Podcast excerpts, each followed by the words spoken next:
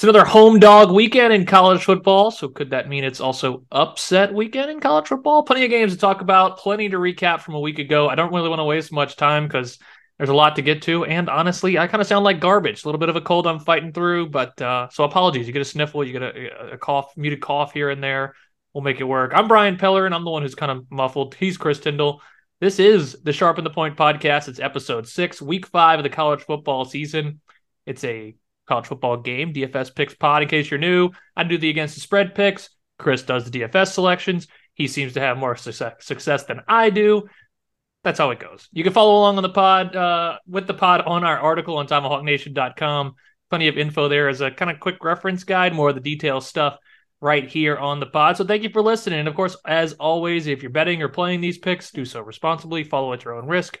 We're two guys who are playing and kind of explaining our thought process. But again, so far so good for us, man. Um, you were really good on DFS again.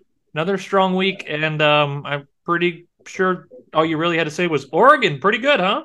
Yeah, I mean it helps when you stack Bo Nix with Troy Troy Franklin, you know. So that really was a benefit to us. I think we hit on everything for the most part. Martin was okay, but with the price uh, evaluation, it was it was worth it. But really the the one miss was Myles Price, and you know we made puns on him, but uh, come to find out he came into the week with an injury, so he ended up not playing that much. The weather was a little poo in in Morgantown. Apologies to our brethren in Huntington, West Virginia, with with Marshall. I'm figuring I might have had a few couches burned at my stake if I had that choice uh, to say it again. So apologize for that, but you know, we we missed on one wide receiver, but otherwise we hit everything pretty out of the park. And you know, it was good week on the main slate, but sad part is is all the ex uh, the accessory slates I I nailed and cashed everything. So that was a little bit of a bad part to it, but I'd prefer to hit the main slate and let everybody listen and cash.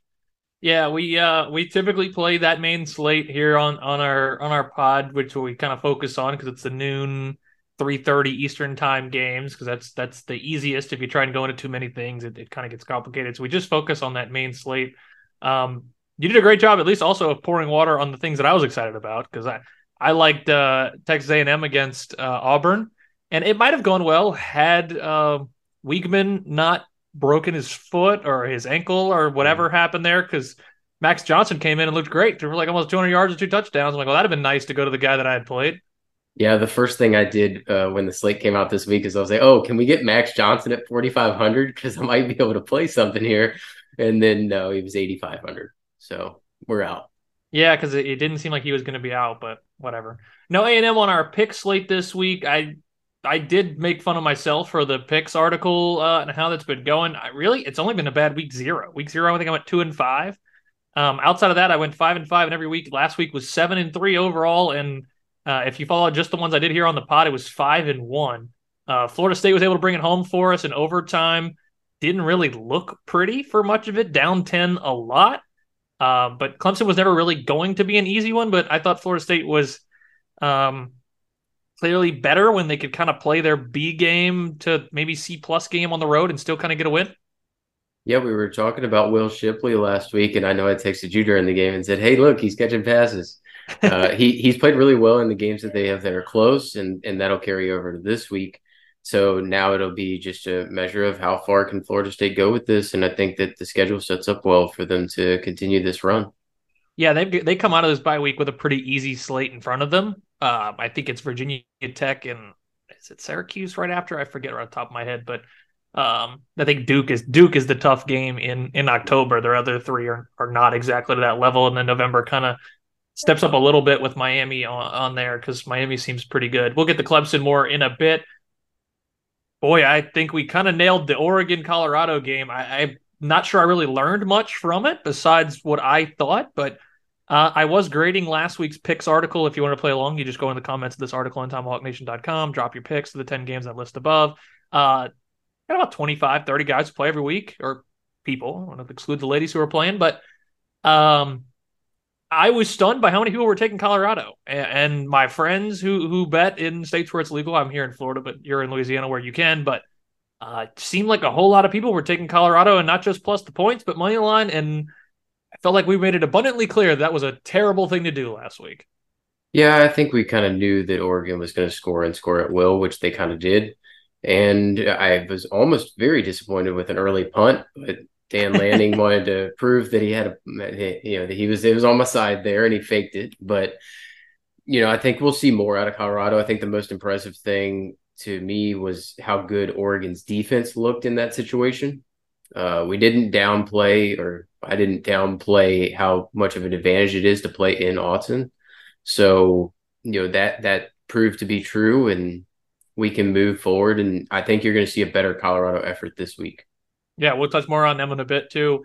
Utah's defense made life a living hell for UCLA. From what I could see, Dante Moore just, man, they couldn't really get anything going. Utah continues to tread water really well while they keep waiting for Cam Rising to make that return. He was uh, not in this one. Utah's got one against Oregon State tomorrow night, Friday night. Mm-hmm. So the night you're listening to this, we don't talk about it because it's Friday night game. So want to give you the chance to kind of look ahead to Saturday while you're listening, but uh, probably one that's definitely worth your time. But Utah, man, they just they just keep puddling along, pedaling along. Yeah, they're doing it. It's without Ja'Quinden Jackson too. So realistically, right now, the guys we thought would be good in on that team, they're missing their number one quarterback, their number one running back, their number two running back, and their number one offensive weapon in Brant Kuithe. So they're really, really shorthanded in the uh, offensive skill positions. Yeah, and Kyle Whittingham, I think, made a joke last week about like how they can't we can't believe they're only a month into the season and already have this many players missing. Like, but they're winning. They you know they win at Baylor, they win uh, over a ranked UCLA team. Apologies, I'm fighting through it. I'm fighting through it, guys. Uh, Oregon State, do you have thoughts on this Oregon State Utah game? I like Oregon State. Oregon State's a good squad. You know, they played, they're very similar to a Utah. They run the ball well, play good defense. I, I just don't believe in DJU. Um, I, I can't. I just don't see that. I see that being the differentiator here. I'd probably trust Utah overall just to be a little safer, but Oregon State's a very similarly built team. Yeah, I think it's um I don't know. I just don't I don't know what to make of Oregon State out of the out of the group of these Pac-12 teams. I feel like I learned a lot more about um, my confidence level in Washington State. I didn't feel like Oregon State looked bad last week in their game. Uh, I jumped ahead of that one, but Washington State did beat Oregon State. I thought Cam Ward and the group looked great. They played uh, without Victor, right? He hurt his hand very yep. early in that game. Lincoln Victor got hurt getting stepped on, on holding a field goal that was a nice uh, bad beat for the old late slate there, which I still cashed in with a donut from my wide receiver. Yeah, I, I, I watched that game last week though, but I came away more impressed with Washington State and not really disappointed in Oregon State. Um, it just they feel like second tier teams in the Pac-12, and Pac-12 just looks really good. Yeah, there's a lot of very good teams in the Pac-12 actually, and it's going to be fun to a lot of late nights at Pac-12 after dark over here, but you know, Oregon State, they probably got six, seven good teams that, or we're to have a lot of fun matchups coming up pretty soon. Yeah. The other one that uh, proved to be a lot less fun was uh, Ole Miss and Alabama. Boy, I told you last week, Lane Kiffin was doing a ton of talking, and boy, he didn't put out a damn thing. That Jackson Dart and Ole Miss looked really horrible, is the nice way to put it in the second half against Alabama. Yeah, when Dart had that early touchdown, I was like, "Oh no!" I I, I put shade on Dart, and then here comes Dart. and then Dart proved me right the rest of the game, so I appreciated that. You know, Milroe he can't throw the ball. It's evident. Uh, I think that's why Saban tried to make that change, was to hope that they could get some sort semblance of a passing game going. But I think the weapons are just so limited there that he's just going to have to play the ground and pound game and then let Milroe chuck it a mile and hope he can hope he hits somebody. Yeah. Yeah. Yeah. I was just, um, I guess we'll get to more of, of Ole Miss and, and, and Alabama in a second, but quickly, do you think Jackson, did we talk about this last week? Is Jackson Dart the best quarterback on his own roster? No, I brought up Spencer Sanders because I have a soft spot for Spencer Sanders. Yeah, I still think both. Spencer Sanders. Oh, I loved playing him at Oklahoma State. Now look how bad Oklahoma State was. He carried that team last year.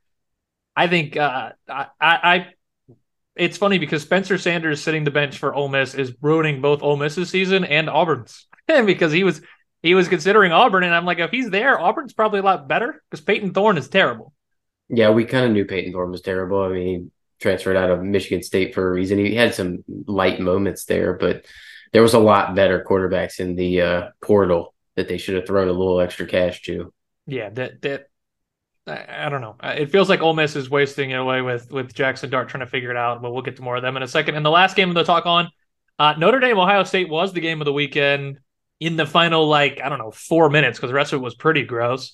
Uh, Notre Dame controlled it for a lot of the game. Probably should have put it away earlier. Um, ended up not scoring on a few drives, turning it over on fourth and short. Really, both teams did. Uh, but it's Ohio State who wins at the gun with Notre Dame only having 10 guys on the field. I don't know. I left this one not really impressed with either team. So it, I I did say I wanted the under in this game. That was the one thing I knew. Um, now I I do not full transparency. I don't bet on a lot of games. I try to bet on players and not games because I tend to get those right more often. I did wager on Notre Dame money line because I was like, oh, I mean, this is where I feel pretty good here.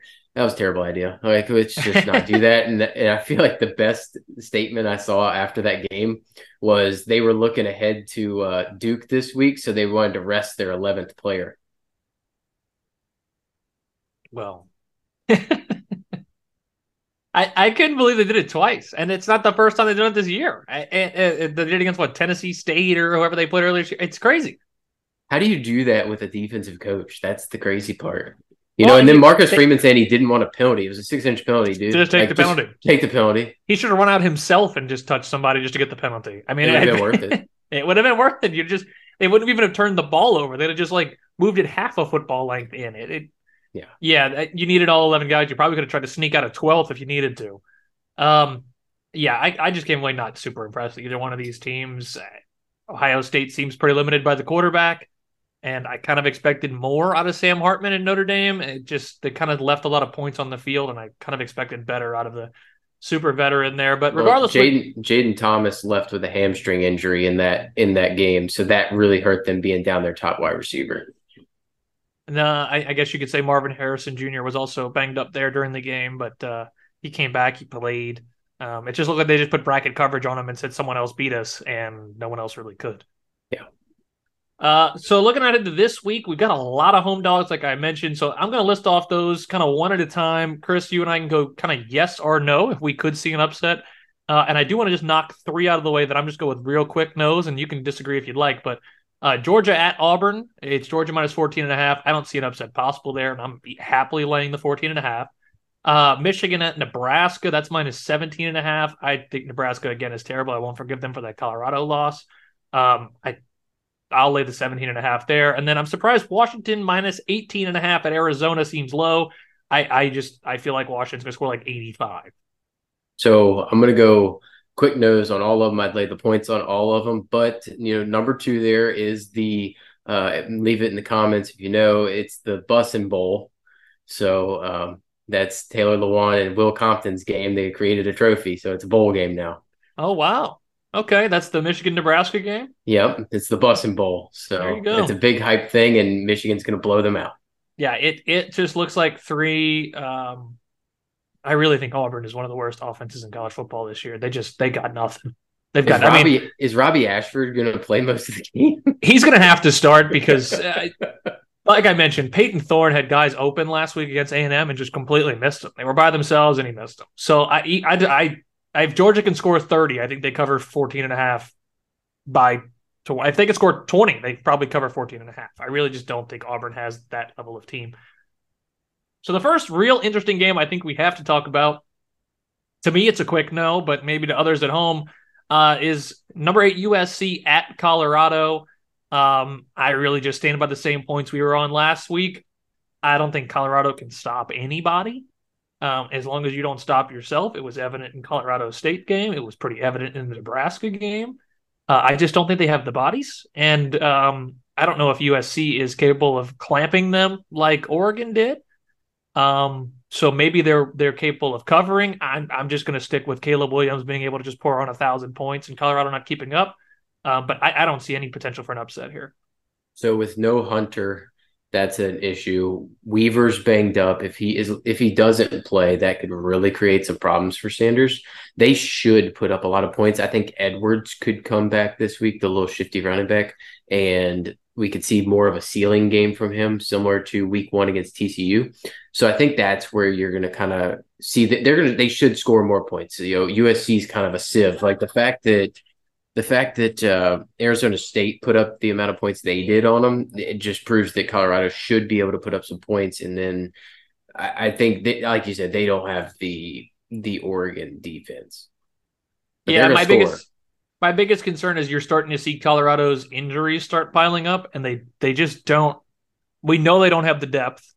We know they don't have the interior offensive line, defensive line talent as it is. I don't know if USC is the team to best take advantage of those issues, but if Colorado starts stacking these injuries, Hunter, Weaver, and down the list, really becomes an issue. And I don't, I don't know how many more hits Shedeur Sanders can be just taking back there like he took last week. He was getting drilled. Yeah, it's it's a tough situation. I just don't know that they can get there. Uh, it's a very similar situation where I don't think USC really is going to punt this week, but um, you know, let's see if we can go two for two on that Yeah, for me, I'm going to go with USC. Uh, I'm going to lay the 21 and a half and just say it's a better offense. It's a, a better team. And I, I, I just, I don't see Lincoln Riley slowing up. Like, I, I don't see him being as vindictive as uh, Dan Lanning appeared to be last week, but uh, I, I don't think they're going to slow down either.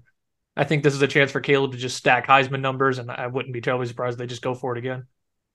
Yeah, I think it's very similar to that. I I don't understand why everybody keeps getting mad at Deion, like he's talking junk. He he really hasn't uh, hasn't really said too much, you know, without being provoked. It's more that the kids can talk junk, that's fine, but Deion really hadn't done anything.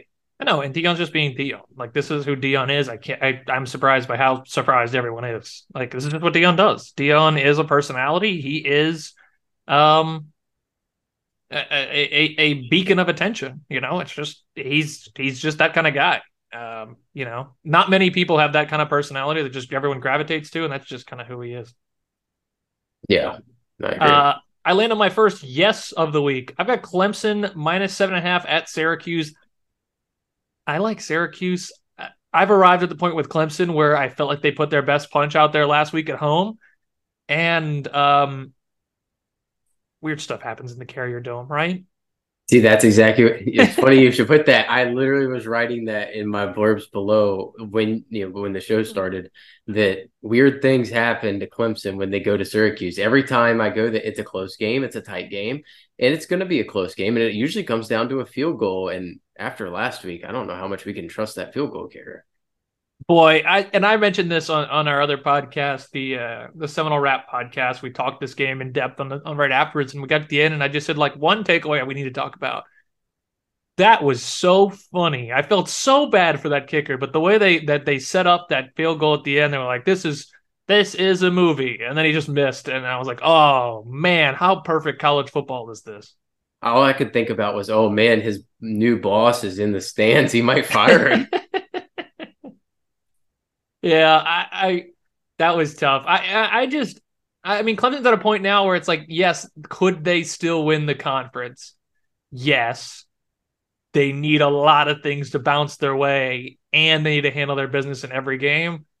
It just feels like they're kind of out of gas at this point. Um, to me. I feel like they gave their best effort last week, and I just don't I, I don't know if they have really everything to put it together against Syracuse. Um, I wouldn't be surprised if they lost let alone co- not covering seven and a half. That means they'll win by 40. But uh, I just, like, like I said, I just feel like weird stuff happens in the Carrier Dome. So I, I like Syracuse here. No, I agree. I agree fully. I think, I think it's a good play. All right, we know I'm a homer on this one. Went to LSU. They're minus two and a half at Ole Miss. So Ole Miss, our next home dog. I list this one as maybe. Um, I think LSU is better than Ole Miss simply because I just flatly don't trust Jackson Dart. Um, last week, the reason LSU kind of struggled with Arkansas, they just couldn't put their hands on KJ Jefferson and actually take him down in the in the uh, in the pocket. They got there a lot, but couldn't actually bring him down. Uh, and he kept his poise, kept his eyes downfield, and just made a lot of, um, I guess like out of uh, what's the word I'm looking for here? Like like out of rhythm plays, like yeah, uh, off, just off script. Yeah, there yeah. it is. And it's just I don't think Jackson Dart can do that. I don't think he has the poise and composure to do that. If LSU is putting anywhere near that same level pressure on him, um, I don't buy it. And I think LSU is the best team in the SEC, not named Georgia. So I, I, I like LSU, and I'll I'll lay the two and a half. But I I mean, you're playing LSU at Ole Miss, and I, I'm not willing to ever call that a no on an upset. So the hook is really important to be under on this. Like if it was over three, three and a half, it would mm-hmm. get it would get weird because games are weird when LSU and Ole Miss play. They yeah. just are weird. Um, Dart isn't like you said. KJ Jefferson. KJ Jefferson's more prototypically built. He's more like a like a poor man's Ben Roethlisberger. He's just hard to take down, right? He's big hard to get down. A very big man, and he can throw it and they have some talent on the outside. Now, Ole Miss has talent on the outside too, but a lot of their their injury bug is very similar. Like uh, I'm worried about their wide receiver health, uh, health, and their depth there. And then I also worry about how healthy Judkins is. We just haven't seen that quintessential Quinshon Judkins game yet, and I just question how healthy he is. And I think I would need to see it before I would believe it.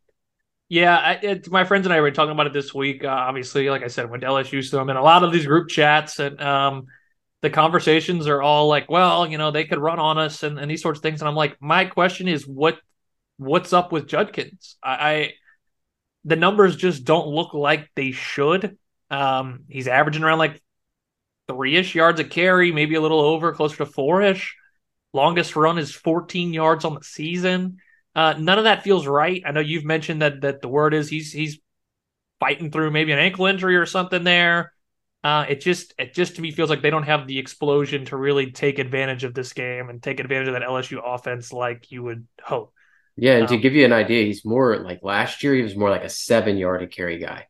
Very explosive. He's he's just give him a crease and they're they're sixty, and and it to a guy to only be putting up you know a long run on the season of fourteen when you've played Mercer um, you know, you feel like that that's not even the game he got it. The long run against Bama. I think his long run against Mercer yeah. was 11.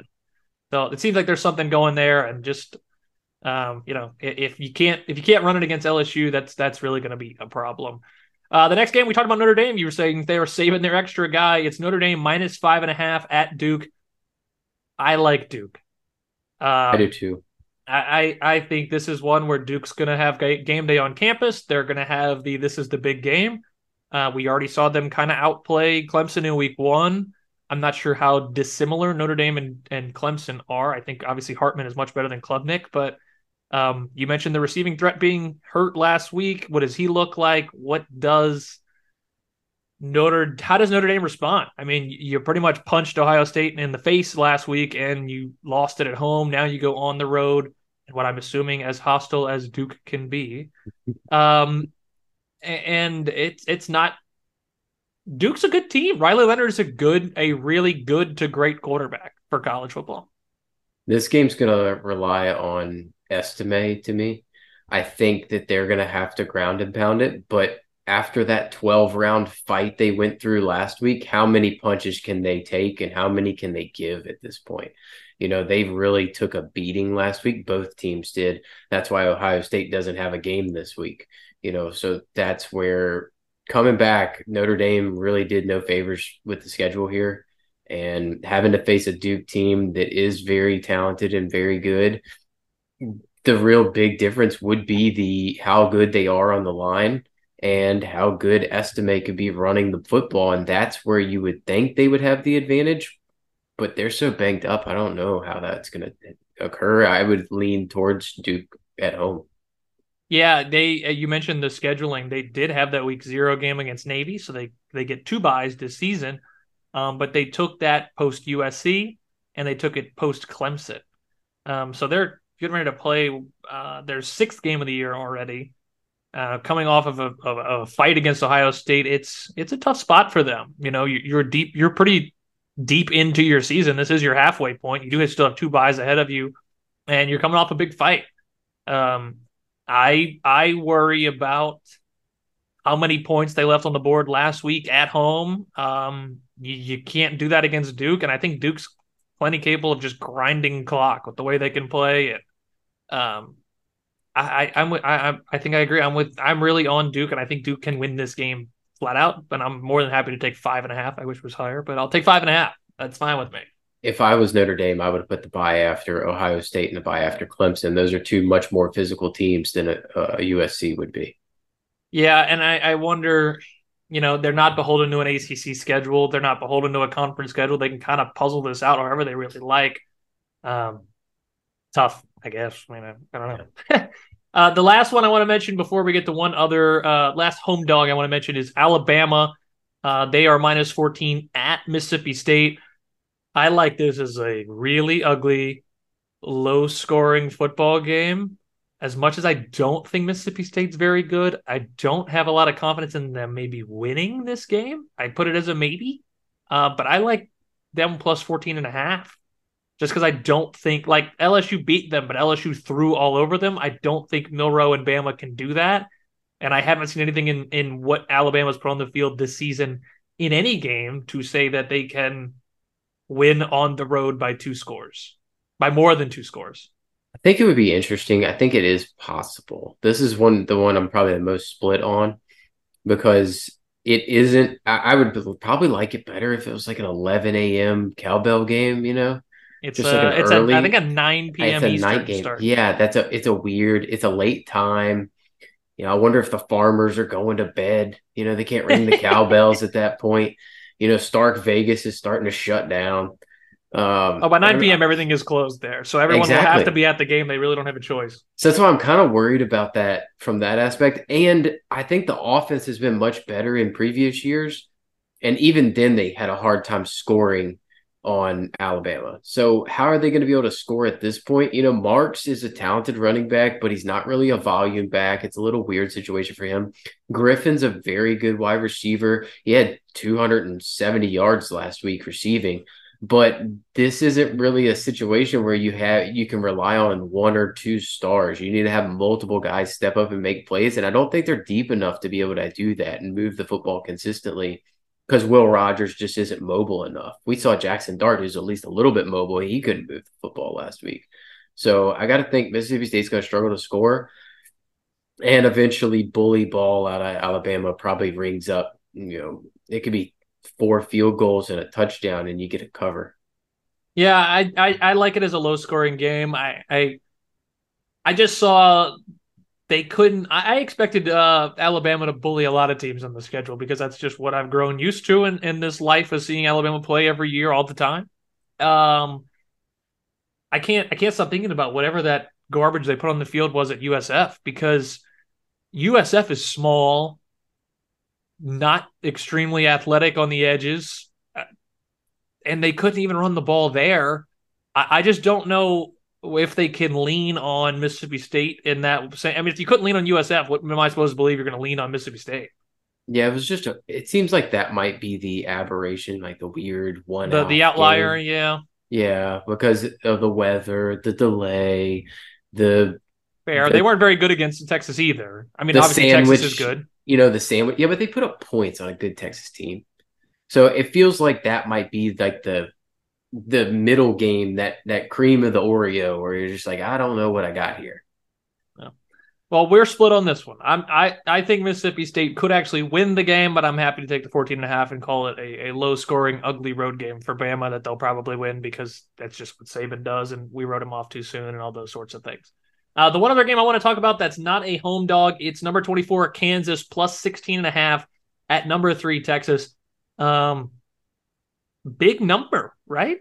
Am I it is a big number. It's a big number to me too. I, I agree with that. I think they can keep that. When when you when I first looked at it, I thought, oh well, I like Texas a lot. I think Texas is very good. But we're we're you know a one okay game from like he, he needs a top twenty five percent viewers game in order for you to cover that number, and you need Jayden Daniels to have a bottom twenty five or Jalon Daniels to have a bottom twenty five percent. So I think that the variability of the outcomes all favor Kansas being able to cover that number.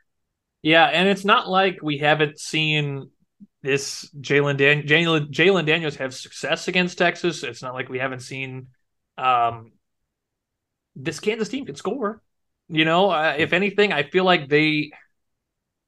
If I really want to say this, I feel like they have a better offense than Alabama, and Alabama scored on Texas.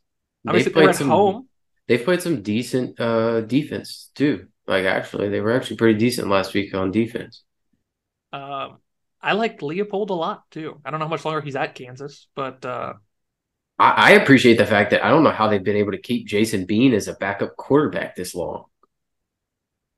Well, they they did. uh Let's see, 2019 was a 50 to 48 win in Austin for Texas. 2021 was a 57 to 56 Kansas win, and then last year was a 55-14 Texas win.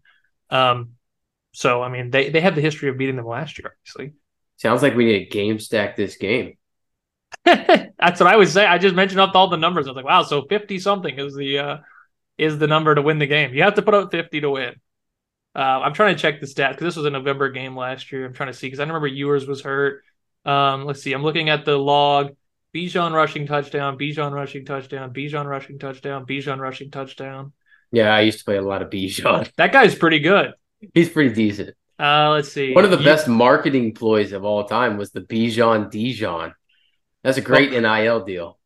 Well, so he had 25 carries for 243 and four touchdowns. Obviously, he's not around. Ewers last year against Kansas was 12 for 21 for 104 yards and a touchdown. Uh, and Jalon Daniels was 17 for 26 for 230 and two. Um, I don't know. Last year it just looks like they just gave the ball to Bijan and just ran all over them.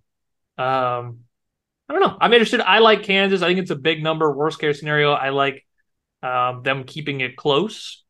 Um, yeah, Jonathan Brooks even 10 carries, 108 yards, and two touchdowns. So they ran the ball for 440 yards last year with on the back Bijan and Jonathan Brooks. So I don't know. I, I, like Kansas. I think that one's a fun one to definitely put your eyes on. Um, but we'll switch gears over to D, the DFS side. And I know you just probably cracked your knuckles or cracked your neck there, but uh, this is again the noon and the 3:30 slate, and I think the weirdest one on the slate is the game in Colorado. I think is a noon kick. That's a that's a 9 a.m. Pacific time start, and that's where you start your list. Yeah, I mean, we're going right back. We're rinse, rinse and repeat, baby. We're going right back. We're going to get Caleb Williams. We're paying the hefty price, just like we did last week with Bo Nix. Bo Nix paid off. I think this can be a more competitive game this week.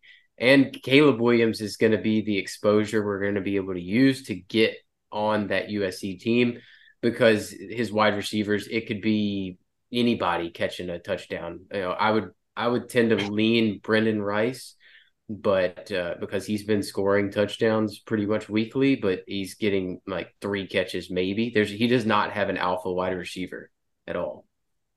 So you like the idea of just kind of leaving him by himself? Oh yeah, I, I don't want to stack him. Uh, if you really want to get get fit freaky, go get you Marshawn Lloyd and then pray that they just run the ball into the end zone for a whole bunch of touchdowns and Caleb Williams doesn't end up being that much involved. Okay. Interesting. I, I don't I don't hate that idea because um, I think you saw last week Oregon. It didn't matter who the running back was; they just handed them the ball and and nine ten yards at a time. I did see the joke. I don't know. if I'm sure you saw it going around Twitter. Was like, uh, was it uh, Michael Irvin said that all the coaches in college football got together to scheme on how to beat Deion last week, and uh, everyone was like, "Yeah, yeah." They just all said, "Hey, inside zone 40 times because it's all it's wide open anytime you want it." Yeah, and Lloyd's been taking over the backfield, so it makes for an interesting contrarian pivot. That, that could be the way that you get completely different. I, I would bet Lloyd is very low owned, sub 10%, whereas Williams probably in the 30 to 40% range. I'm trying to find him. He is 7,400. 7,600. He's the third most expensive running back. Yeah. Um, your other quarterback is a guy that you have talked, we have mentioned before. Um, I know at least I think the Penn State Illinois game you brought him up, and uh, Luke Altmyer from Illinois. Yeah, he was terrible against Penn State. Uh, so we we kind of knew we, we knew that's a terrible matchup for him, and we you know DraftKings we need some value. If we're paying 10-5 for a USC quarterback, we're getting fifty seven hundred for an Illinois quarterback with sneaky rushing upside. You know, he scored twenty plus points in three out of four games. And that's kind of what we're looking for. You know, we're going to get close to 4x value in this situation. And Purdue's been leaky on defense, just real leaky, especially they've, they've continued with the air raid. But that means that the other team can get the ball back. And uh, Brett Bielema started to throw the ball a little bit more, you know. So Fresno State had 366 and four through the air. And Virginia Tech's awful offense, as we saw last week, got shut down by Marshall. They had 275 and two through the air. So that's positive in the passing game. Now he's got a little bit of rushing upside with 70 yards rushing in two out of four. And they gave up 195 yards rushing and four touchdowns to Syracuse quarterback Garrett Shrader. And we're not getting that. Well, don't so, sleep on Shrader with that uh the naked bootleg. He pulled he pulled it off twice. Dude, he can run. He's been he's a tank, but he's kind of like a I called him last year a poor man's Brennan Armstrong, but apparently he's the rich man's Brennan Armstrong at this point.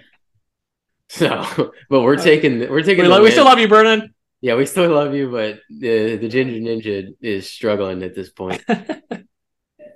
uh, switching over to running back, you we've we've uh, I think you and I may have played Jeanty before, but not on a, on a main slate, right? No, I think I've we probably played Ashton Jeanty of Boise State against uh, UCF.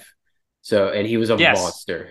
Yeah. Yes, and he's their offense. I mean, Taylen Green's good. Eric Mitchell, the wide receiver, is good, but Jeanty is taking over. He's a flashback for me to Jay Ajayi running on that blue turf, and I love to see it. He's got the dreads hanging out the back, just flopping around. Guys always look faster with the dreads hanging out the back. You know, when they're flopping and they're moving, they look quick. They're moving. Look they shifty. More juke. Oh yeah, it's always so much better. And the most impressive part about Jeanty is he he's so good in the pass game. He's got 408 yards rushing on the season and another like 280 something receiving in four games. So he's averaging 100 yards on the ground, 70 through the air. That's nuts. So 700 all purpose yards already and eight touchdowns in four games. So his stat lines, you would think, oh, he he put up good numbers, and and you know, if I read off just his scores for the first four weeks, you'd be like, oh, they probably played some bad teams. He put 34 up on Washington, 35 up on UCF, and 44 up on San Diego State, who's notoriously good at run defense and playing defense and holding onto the football. Yeah, that's uh geez, sorry. telling you, man, I'm fighting through it. But uh I'll move ahead now and just toss it back to you. Edwards from Georgia. Yeah, we kind of poo-pooed the uh backfield a couple weeks ago when we brought up Brock Bowers. I don't think they've really put together. Now Bowers exploded last week, had a monster game, but Edwards came back in the South Carolina game, and that was his first game back. That's when we were touting Bowers, so we didn't really know what the running back situation was going to look like. We thought it would be more of a committee. Milton's still out. I need Milton to stay out. I would prefer that. I think we can get 20 carries out of Edwards if Kendall Milton stays out. Now, if Milton's back in, I think he eats probably five carries of that. So maybe 15 for Edwards, but he's returned 20 points each week, north of 3x his value at $6,000. And 100 yards and two touchdowns should be on the table for Edwards in this game. They should control the clock, control the ball, just want to get out of there with a win with four touchdowns, probably four to five touchdowns that they'll put up. Two of them should go to him. I like Edwards a lot. I, I, think Georgia has the ball a lot in this game. One thing to keep in mind, because I was just building a lineup here, uh, there are three other D Edwards running backs, all kind of in that same price range. So if you're going, uh, make sure you check the team. You know, the, just, just, don't just click any D Edwards. Make sure you're grabbing the right one. Uh, you do have a couple other injuries you want people to keep an eye on that could provide value. Yeah, so Raheim Sanders, Rocket Sanders from Arkansas, he's a very, very talented running back. And if he plays, I heard he's back at practice. If he plays this week, he's cheap. He's like 5600 for for his skill level. He'll get all the work. If he plays, he's getting all the work. He'll get 20, 25 carries. And it's a good matchup. Uh, Jaylin Lucas from Indiana, he's more of a scat back. He has a game with 98 yards receiving so far this year. If Josh Henderson misses the game, specifically against a Maryland uh, team that I don't think is very good against the run. I know Michigan State last week, Nathan Carter played okay against them. So Lucas has upside. I think he's 4,600, and that would be a positive play out of the backfield to get a little bit of salary relief because we're paying 10 5 for Caleb Williams. We need to save somewhere. Uh, I tried to bring up some guys with the wide receivers that will do that because running back Jeanty's a monster. You know, Blake Watson's very good. There's a lot of very good running backs this week. And the upside at wide receivers, not as much there, but there's still some very good wide receivers. Well, let's not waste any time. Let's go ahead and jump over the receivers. Tyler Brown first, 4,800 out of Clemson. Yeah, we're living with the injury situations. It's going to be a lot of injury things this week that we need to pay attention to.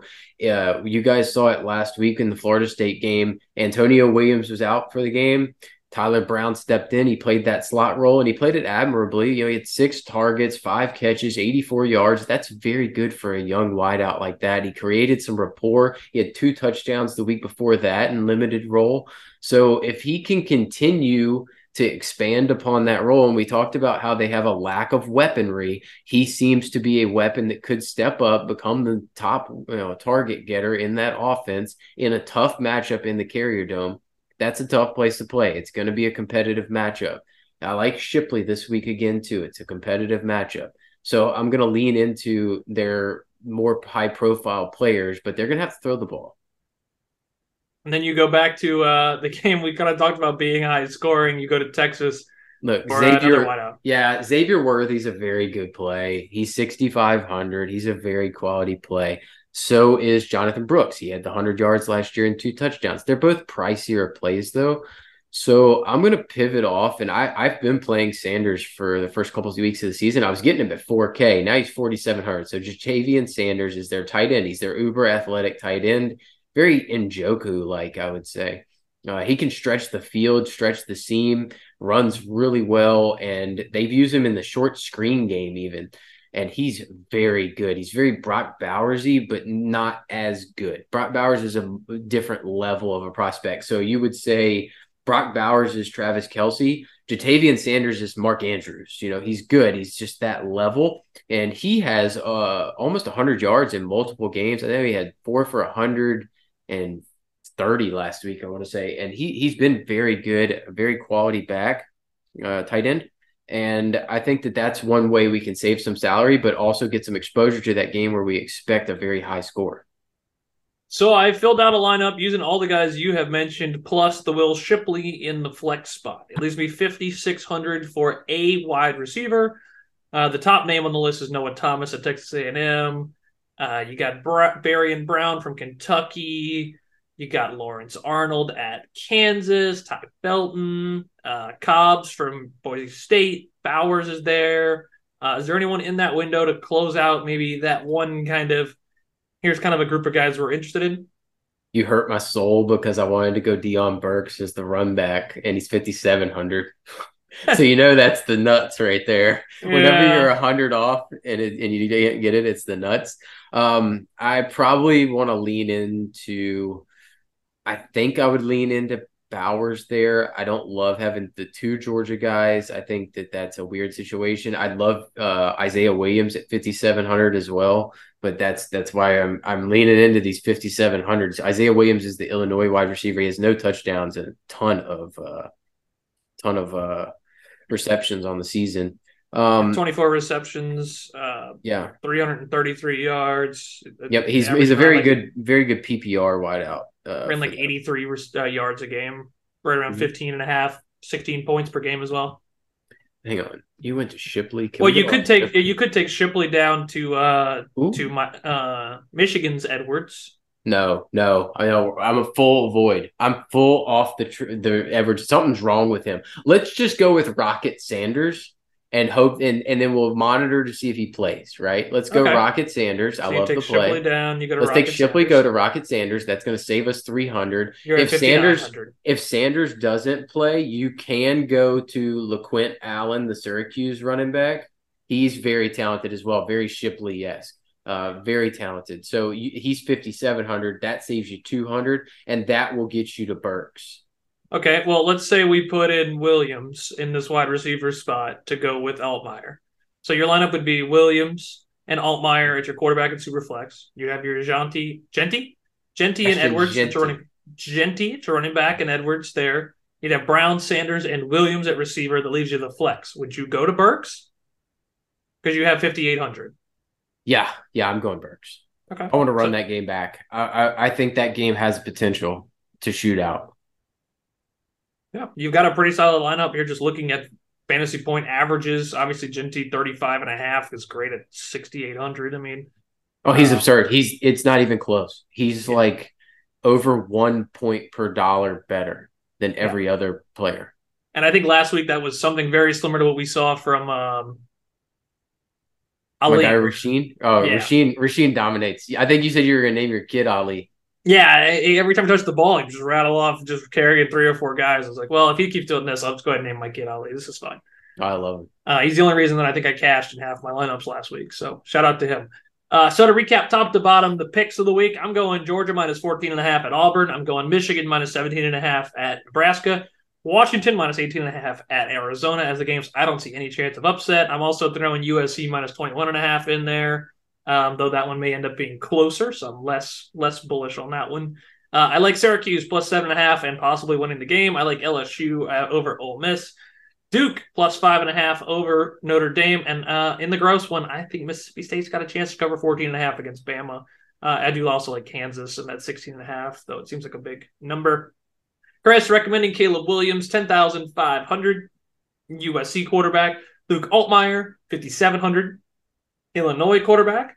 Ashton Jeanty, 6,800 out of Boise State. Daijun Edwards. Yeah, Daijun. Daijun Edwards, 6,000 at Georgia. Um, also interested in Rocket Sanders if he plays after missing last week, and Jaylin Lucas if Josh Henderson doesn't play. Uh, Jaylin Lucas from Indiana and Rocket Sanders, Arkansas. I don't know if I said that. Uh, Tyler Brown out of Clemson, 4,800, assuming Antonio Williams misses. And Ja'Tavion Sanders, 4,700 out of Texas. Uh, anything else we got to talk about heading in this weekend? I, I think it should be an, another fun one. I know it doesn't have the same top end level. You got to watch this, but um, I see plenty of fun stuff on the slate. Well, they they left off some of the better games. I think that's where we're most upset about. You know, you, we didn't get UVA, BC, and we didn't get Houston, Texas Tech, or was it Houston, Texas Tech? Yeah, I think yeah. they're playing each other. Yeah, so we lost those two games, and we only got a 12 game slate instead of a 14 game slate. So that kind of limited things a little bit, but uh, you know we're gonna keep a narrow pool and continue that, and it seems to be working out. So let's just keep doing that and hope it keeps cashing. Yeah, it's been working out well for us. The pigs have been working, so hopefully that streak continues. Appreciate you guys listening. Appreciate you guys being part of it. Growing audience, and uh, I know we're having a lot of fun. So appreciate you being along for the ride. For Brian and Chris, see you next week.